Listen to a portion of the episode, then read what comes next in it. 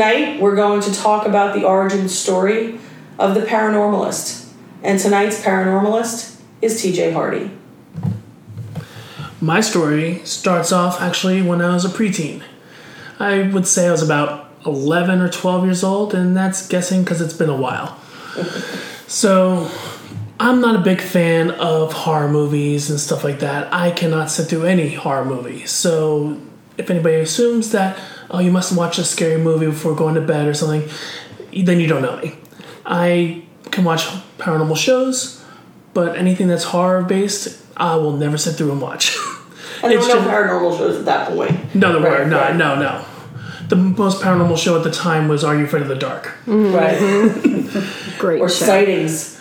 Sightings, yeah. Sorry, we're going to Yeah, it's a cool topic. That was a great show, though. Yeah, it was. So there was nothing that really would have inspired my mind to make this stuff up. Right. So, living in Sayreville, New Jersey, I was living in an apartment with my mom, and as a normal 10 or 11 year old, you stay up past your bedtime and try to stall as long as you can not to go to sleep. I do eventually fall asleep. My bed is situated in a corner of the room, so the head's against the window, and one side of the bed is against the wall. Next to that is a desk. Room's about 10 by 9, so it's not a huge room. A closet in a room, a door, and they're by, by ne- next to each other. So if someone walks into the room, you're obviously going to see it because it's catty corner to the bed. Right. So I fall asleep, and in the middle of the night, I just happen to wake up. And as I'm waking up, opening up my eyes, thinking, ah, maybe I can go to the bathroom, get a drink of water, I look off to my right. And about two and a half feet, three feet away, on one knee, there's a person kneeling there. And all they're doing is looking at me. And I still get goosebumps thinking of that moment because I could still remember what they look like. Mm-hmm. They were ghostly in a way that they emanated a little bit of light, but I could still see their features, what they were wearing khaki pants, a button down polo plaid shirt, like the old fashioned 1950s style, mm-hmm. um, male, crew cut, like a old fashioned military kind of marine kind of cut. Mm-hmm. Person was probably about 15 16 i could tell they were older than me but they weren't much older than me. Right. it didn't look like a middle-aged man sitting in my room. Right. that would have freaked me out entirely. Mm-hmm. And the way that they appeared to me they were just sitting there with their hands on their knee that was raised the other knee on the ground almost like almost like a genuflection. Mm-hmm. But there's no action being done mm-hmm. and all they're doing is staring at me. And it goes on for several minutes to 10 minutes. And That's a long time. that's a long mm-hmm. time because i'm literally s- trying to psych myself up to stand up to confront this because there's no way i'm going back to sleep. Right. And eventually step out of bed. And it's the slowest longest process i could ever remember. It took it felt like it took years. And by the time i go up i take the literally two steps. It wasn't that far. Mm-hmm. I go to put my hand on their shoulder and it goes right through them and they're gone. Mm-hmm.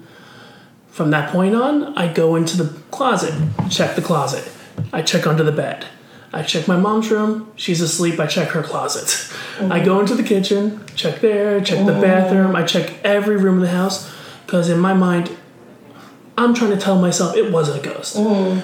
But I saw something. Maybe they're still in the house, and I just lapsed my Like an intruder or something. Something. Yeah, I was mm. trying to look for that logical explanation, even though everything I just witnessed defies logic.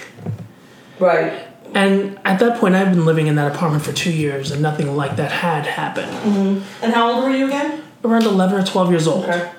Um, eventually, a couple hours later, I did go to sleep. And nothing ever like that experience happened again. Mm-hmm. And for me, it made me start asking why. And I wanted to know more about this world that occasionally we get a glimpse of. Mm-hmm. And why we only get a glimpse. Right. And maybe if we start looking for it, maybe we'll get more than a glimpse. Mm-hmm. And I didn't know back then what a paranormalist was. Right. All I knew is I had questions and I wanted answers. Mm-hmm. So I'll read whatever book in the back of the library I could Right. and try to find out what it could. Right. And that started a long, long journey into finding answers. Right. And so sometimes you had a personal, you had a, A true deeply personal- personal experience. one that still affects me to this Do day. Do you think that, um, and I mean, I, I guess I'm asking that of, of everyone. So many people's stories are going to be somewhat similar. You know what I mean? Like, like so. I mean, I have people that come in. I've heard, I've heard thousands of origin stories, and a lot of them are that. A lot of them are not exactly that. I don't mean to minimize it, but a lot of them are these momentary glimpses of something that shouldn't be there, that defies common explanation. I'm not going to say rational explanation because I don't think how we explain these things are irrational by nature. And I think using, you know, words matter. How we how we coin these phrases matter. To say, um, there, well, there must be a rational explanation, as if your explanation is irrational, implies that you're irrational, Yeah. right? Fear is is fear is by definition causes you to be irrational, but is not in and of itself irrational, right? There, that's my little tidbit for the day.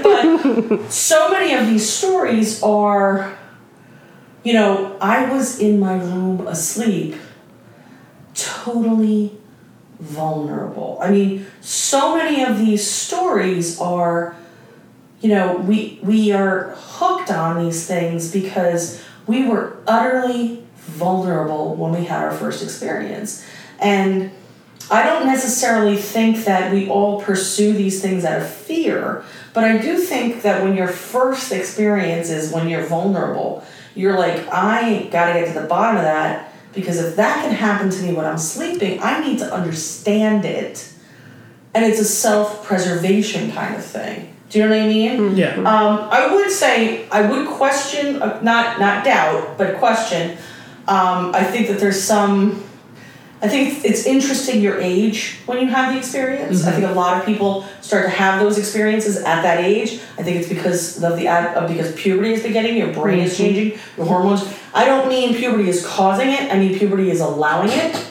Do you know what I mean? There's a big difference between those two phrases. So I would ask you, TJ, um, and if you're if you're being honest, like be being how long were you in fear of that experience? Honestly, it took. At the time, I would say it took me about a year before Right. I could actually acknowledge that something did happen, Mm-hmm. and what happened didn't hurt me. Did it change your sleeping ritual? Actually, it, did you- it did turned you- me into a night owl. Did, okay, so it did. It turned me into a night owl. Because that's another commonality, right? When you look at kids who have sleep issues, oftentimes they've had something happen where they're defending themselves against it and it doesn't allow them to sleep because they were vulnerable when, you know what I mean?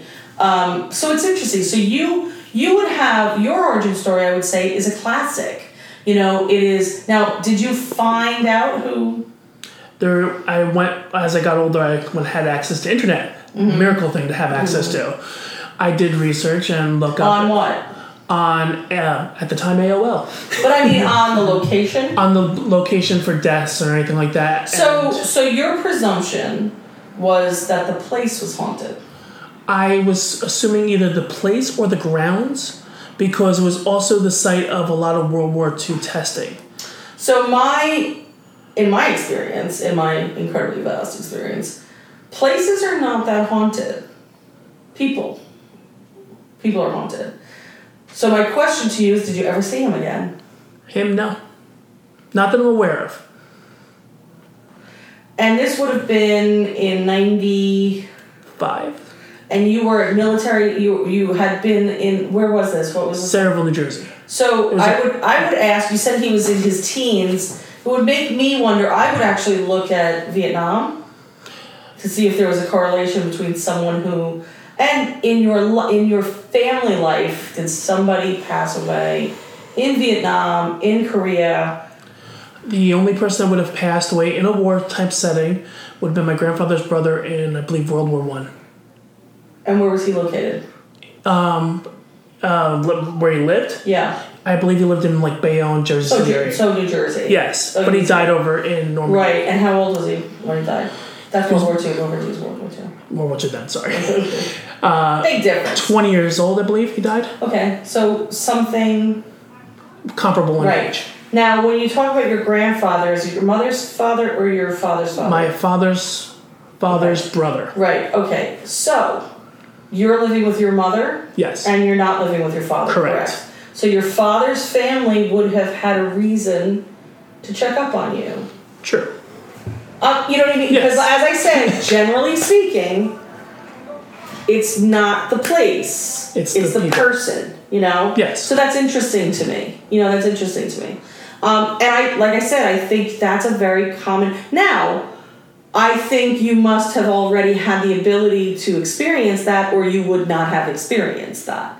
Do you know what Yes. I'm saying? I understand what you're saying. Um, so I could see how that would kick you into a, a kind of a life, and, and I do feel like, you know, it's the Lay's potato chip, you know, experience. Where once you start in on it, it's like, oh hell, get me another bag. Oh, okay. like- I was trying to figure out what they meant by that. It's like once you have that experience, you're like, get me another. You can't eat just one. Um, and ghosts are like that. It's it's like you know, like if you could hear me, make another knock. You know, they knocked. You That's not enough. Knock again. You know. you get Um, greedy the yeah, experience. You do, you do, because you want proof, not evidence. And proof is non existence. You know, Especially when you're young and you question yourself, you want to know. I just want to know. I You want wanna know. know. People always said that to me, and I always said to them, I don't want to believe, I want to know. Yes. And the only way you know is with ev- is is with proof. And what we have come to realize is there. At least what I have come to realize is there is no proof. There is evidence, and you keep putting evidence in a pile, and it's either the pile of this or the pile of that until ultimately it tips. I'm still going like this. It doesn't mean that I doubt the experiences. I just question the interpretation of them. So I'd like to thank TJ for sharing his origin story. You're welcome. Um, and I'm sure we'll be hearing more stories from him as time goes by. Um, and thanks to our listeners for uh, for listening to us. And hopefully these origin stories will ring true to you and will inspire you to share some of yours with us. Um, and I hope that you uh, I hope you enjoyed that. And I hope that you'll tune in again to Paranormal Tales from the Tower. This is Kathy Kelly, and uh, check back next week for another one.